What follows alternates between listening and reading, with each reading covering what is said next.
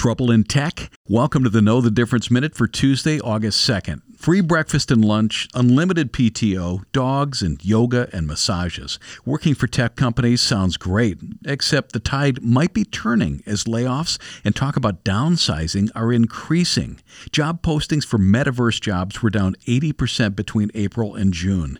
In San Francisco and Austin, a couple of tech hubs, open tech positions are off by over 8%. Google parent company Alphabet is slowing down their hiring, and so is Facebook.